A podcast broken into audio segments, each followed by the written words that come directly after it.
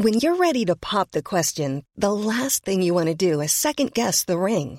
At Bluenile.com, you can design a one of a kind ring with the ease and convenience of shopping online. Choose your diamond and setting. When you find the one, you'll get it delivered right to your door. Go to Bluenile.com and use promo code LISTEN to get $50 off your purchase of $500 or more. That's code LISTEN at Bluenile.com for $50 off your purchase.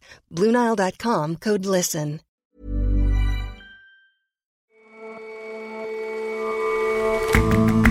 Hello and welcome to The Intelligence from The Economist. I'm your host, Jason Palmer. Every weekday, we provide a fresh perspective on the events shaping your world. Chinese officials want to boost the economy of Xinjiang province, developing manufacturing, trade, and tourism. But they also want to continue repressing and co opting the province's Uyghur minority. Our correspondent reckons those plans are incompatible. And since the very start of the intelligence, our Bartleby columnist has been railing against the harms of useless meetings, long hours, corporate jargon, and more. Today, he bids us farewell and shares what he's learned about the world of work.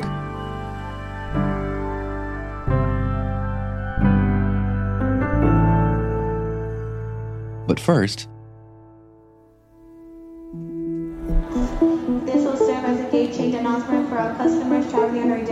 if you have occasion for international travel, good luck getting to grips with the restrictions.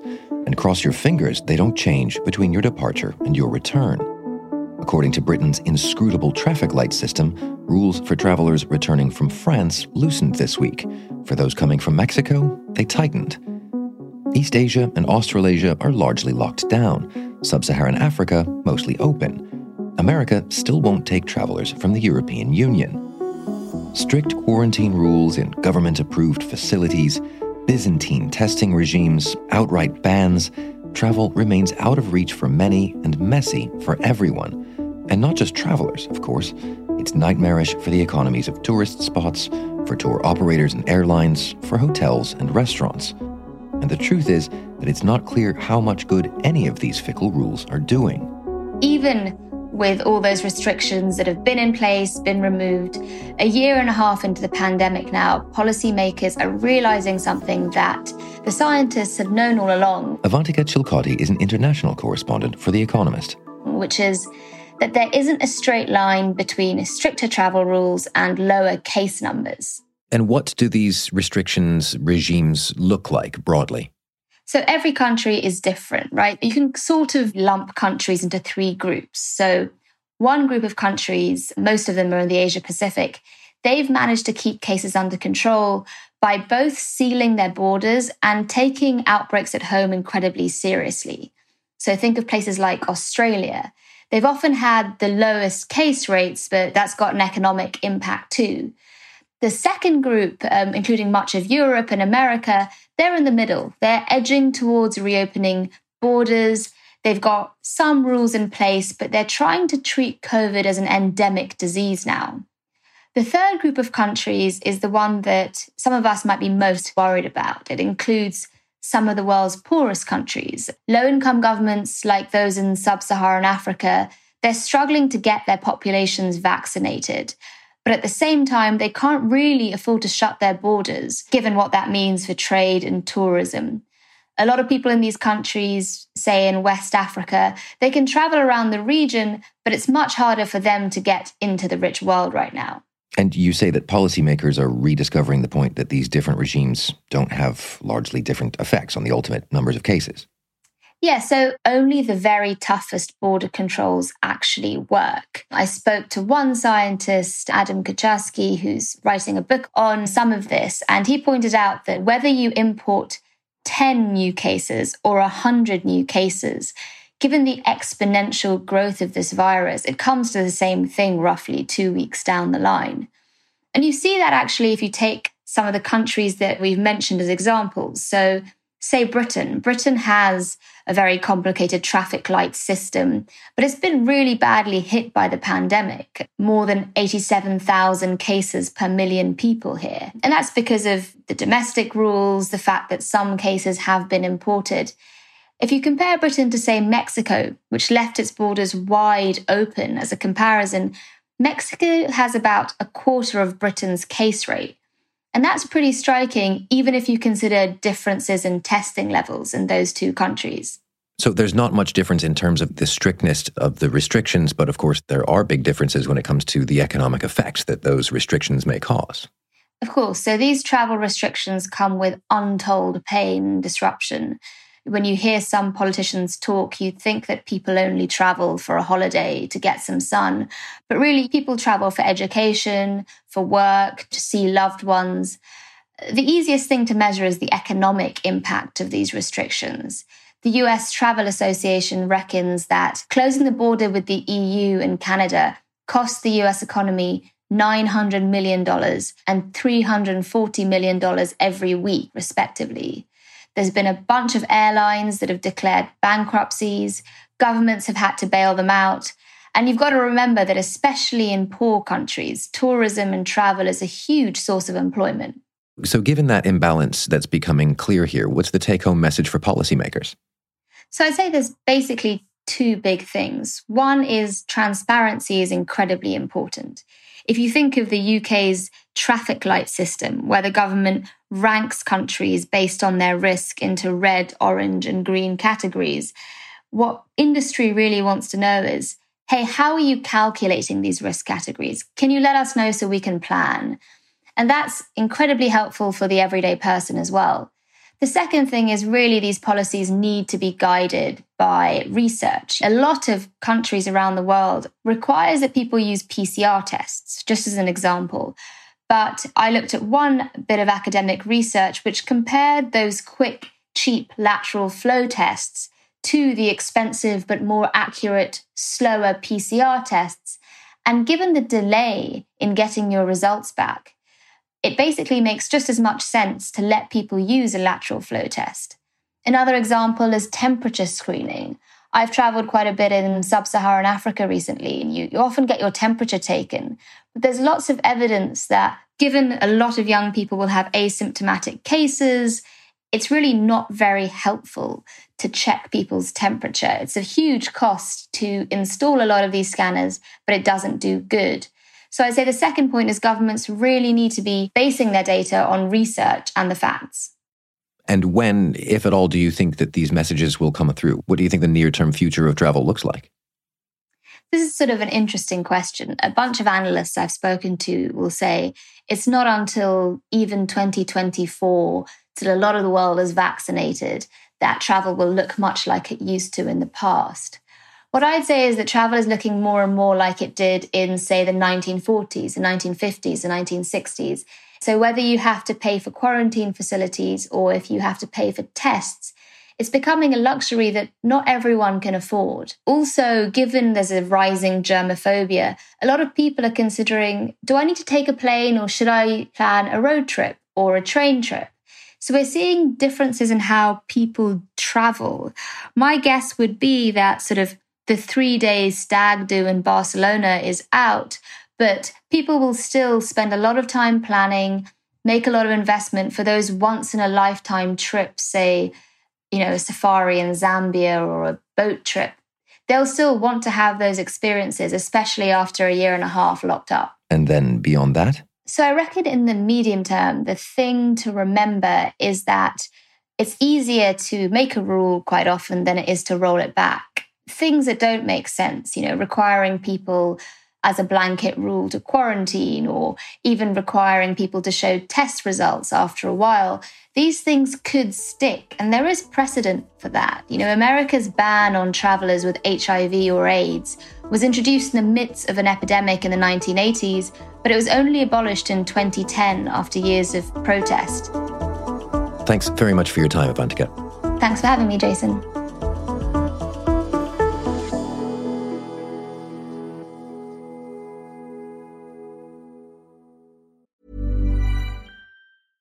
Ryan Reynolds here from Mint Mobile. With the price of just about everything going up during inflation, we thought we'd bring our prices down. So to help us, we brought in a reverse auctioneer, which is apparently a thing. Mint Mobile unlimited premium wireless. Ready to get 30, 30, bit to get 30, bit to get 20, 20, 20, bit to get 20, 20, bit to get 15, 15, 15, 15 just 15 bucks a month. So, Give it a try at mintmobile.com/switch. slash $45 upfront for three months plus taxes and fees. Promo for new customers for limited time. Unlimited more than 40 gigabytes per month. Slows. Full terms at mintmobile.com.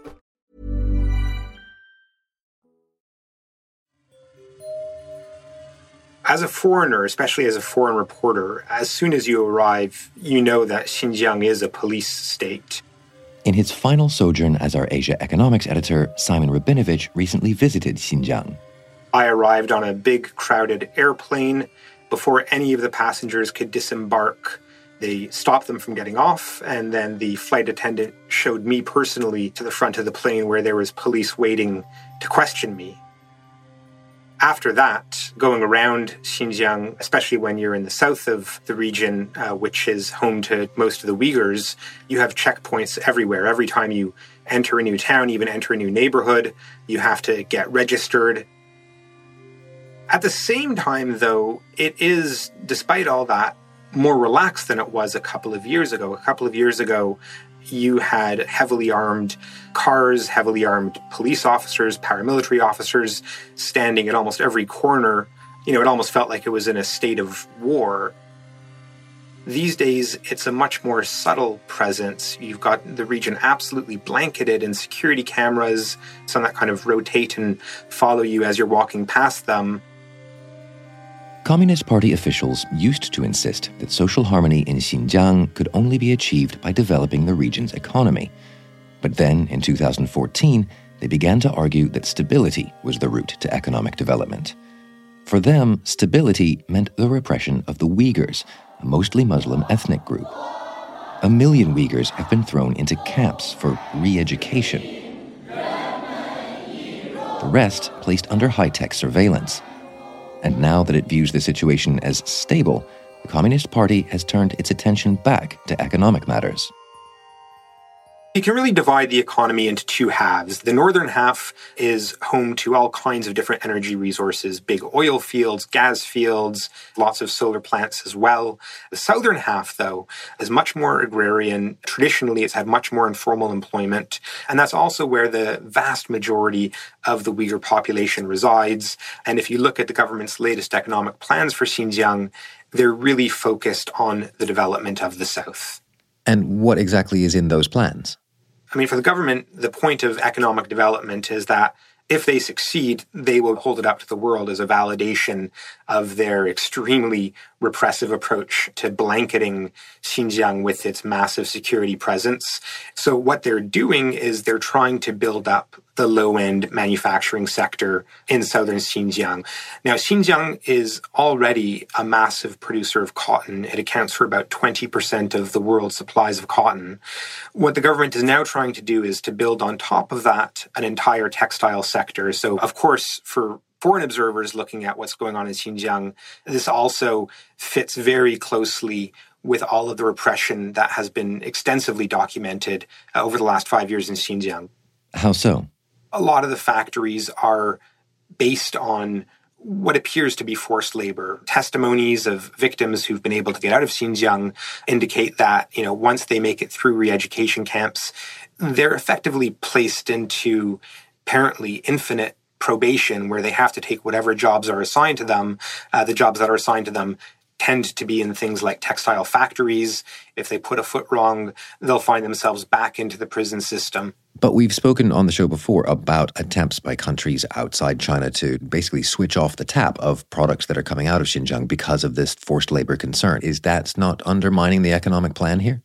Well, indeed. So there's a bill that's now working through Congress in America. It's been passed by the Senate that will ban any product from Xinjiang that cannot be proven to not consist of forced labor as an input.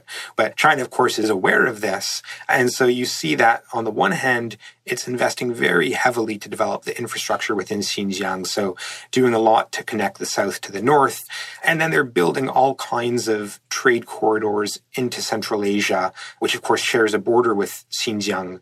You know, one of the textile parks that I went to, I asked one of the managers about the impact of American sanctions And he just laughed it off and he said, Look at all of our products are going to Kazakhstan and Pakistan. They don't care. And so for China, this is really part of its strategy is to kind of orient Xinjiang away from the West and towards China's domestic market and towards Central Asia. And of course, the additional benefit of all this infrastructure is that it supports the development of the tourism industry in Xinjiang. Because Xinjiang is, is already a tourist spot? It is a huge tourist spot. If you look at gross tourism revenues for the region as a whole, it already accounts for about 25% of its GDP.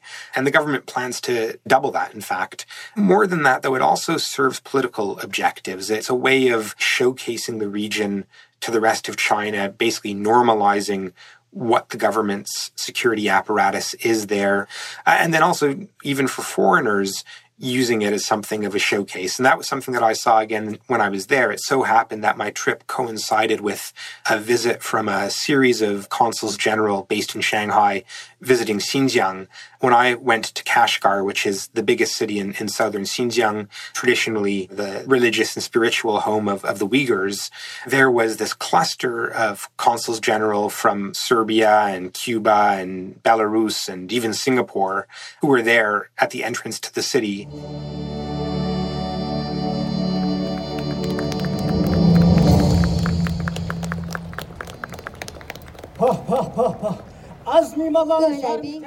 And the government had about 30 Uyghurs dressed up in very bright, not exactly traditional, but sort of looking like traditional clothes, singing and dancing and welcoming them. It, you know, it felt more like a show at Disneyland than, you know, an ancient Uyghur city. But that's what the tourism push is doing to the region. And for the government, it's a way of presenting this very manicured, carefully curated vision of Xinjiang and of the Uyghurs to the outside world. So, what's your take on whether all of these economic plans will play out by building up manufacturing and textiles, all of these travel and trade corridors, and selling a false version of, of the Uyghur story? I think in the coming years, we're going to see some very strong growth figures out of Xinjiang just because so much money is flooding into the region right now. If you look at investment last year in factories and roads, it increased by nearly 20% year on year, faster than any other part of China. But this trade off between the suffocating security presence and the potential to actually have a vibrant economy, that trade off is already beginning to reveal itself. So a lot of the wealthiest Han Chinese have left the region because life there is, is so constricted on a day to day basis. People there claim that upwards of half of the population has left. And then in the south, in the Uyghur heartland, the kind of development that is being done by the government is very, very forced. There's limits on what people can do, where they can work. And so my overall view is that, you know, in the short term, things will look okay, but in the long term, this is not a formula for successful economic development, much less for a, a happy society. Simon, thanks very much for your time. Thank you, Jason.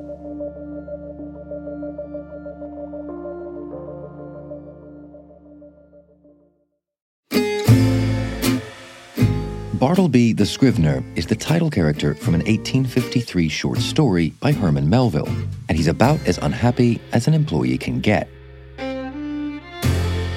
He was once productive, but he's been ground down so much that no matter what he's asked to do, the response is the same. I would prefer not to. That might resonate with lots of office workers and their managers which is why three years ago, Bartleby was the name given to The Economist's column on work and management. Today, Philip Coggan, its inaugural columnist, is handing over his quill pen to a new scrivener. I started to write Bartleby in May 2018, and now that I am set to retire, it's a good moment to reflect on what the column has covered over the last three years and a number of lessons that stand out. The first is that it's incredibly difficult to measure what managers do, and that leads to all kinds of problems. The second is that the nature of management has shifted from command and control to that of coach. And the third is that so much has changed about the workplace that employees have needed to be incredibly flexible over the last 30 or 40 years. Okay, let's take those in turn. Why is it so hard to measure how well a manager is performing? We know that managers do good work. We know that they work hard, but it's very hard to measure what they actually achieve. And I think this is part of the problem and one of the themes that I've written about consistently in Bartleby that because it's hard to define, managers tend to use jargon and they tend to call lots of meetings. The jargon is because A, it's hard to define, and B, because by knowing the jargon, you kind of demonstrate your expertise and show that you're worth the post of manager. And the calling the meetings is often showing that you're actually doing something. You know, it's hard to say what you do in the course of a day as a manager, but if you've had five meetings, everybody goes, poor you. Okay, and what's lesson two? Management as a science really came about in the 19th and early 20th centuries, and that was all about command and control, making sure people shifted widgets or pressed machines a certain number of times an hour. But the modern economy is much more service based than manufacturing based, and command and control doesn't really work. A lot of what we're trying to achieve is harder to define. It's about creativity. It's about coming up with ways of collaborating with our colleagues. It's about finding ways of communicating with customers. As a result of that, just telling people what to do all the time is not the right approach. And the modern approach, more and more, is this idea of coaching. There was a famous coach in Silicon Valley called Bill Campbell that advised many of the top technology companies. And that's really all about the manager as encouraging the best out of their team, a sort of Gareth Southgate, to use the England football analogy. He has to have authority over the team, but he's not telling them what to do all the time. He's trying to discover their strengths and get them to build on those strengths to achieve the best results for the company. And your final lesson is that workers need to be more flexible. I imagine that's the, the voice of experience speaking. How has the world of work changed in, in your career? When I started work in 1980, you had no personal computers. You were so dependent on paper that you needed paper clips, a stapler, you needed Tipp-Ex just to get through the working day. Everything has changed over the last 40 years. We've had to get used to so many new technologies, technologies that have come and gone, like the pager and the facsimile. At the moment, we have to sort of switch between apps all the time. You need to know how to mute yourself on Zoom and how to raise your hand in Zoom or how to handle documents in Dropbox and how to communicate in Slack and on all the rest of it. You have to know how to talk on a podcast. Podcasts have come and are flourishing. Blogs have kind of come and gone. I was writing a blog in 1999 of all things. We've become much more global as companies. So you need to learn to deal with customers in different countries. You need to learn to deal with colleagues in different countries. And also, we've had much changing mores. When I started working at the FT, it was quite common to go to a lunch where people would have white wine with the first course, red wine with the main course, and then port afterwards. Drinking at lunchtime was relatively common, but that's all gone away. And the kind of laddish humour that existed in other offices now quite rightly frowned upon. So you've really had to be flexible to survive over the last 30 or 40 years. And one of the reasons that I'm retiring is it's easy to recognise that you get less flexible as you get older. Better to stop before you become a complete caricature of a grumpy old man. You might have just a bit of time left before becoming too grumpy. Are you sure I can't convince you to stick around for a bit longer? There is always the risk that you cease to recognize how grumpy and self obsessed you've become. So I could go on longer, but like my fictional namesake, I would prefer not to. Philip, thanks one last time for your time. Thank you, Jason, for having me on the intelligence all these years.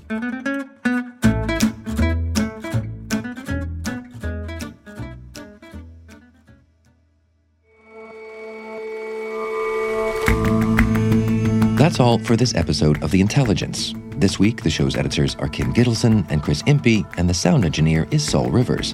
Our senior producers are Hannah Marino and Sam Colbert. Our producer is William Warren, and assistant producers Jason Hoskin and Abisoye Oshindairo, with extra production help this week from Dan Ashby, Kevin Caners, John Joe Devlin, and Elna Schutz. We'll all see you back here on Monday.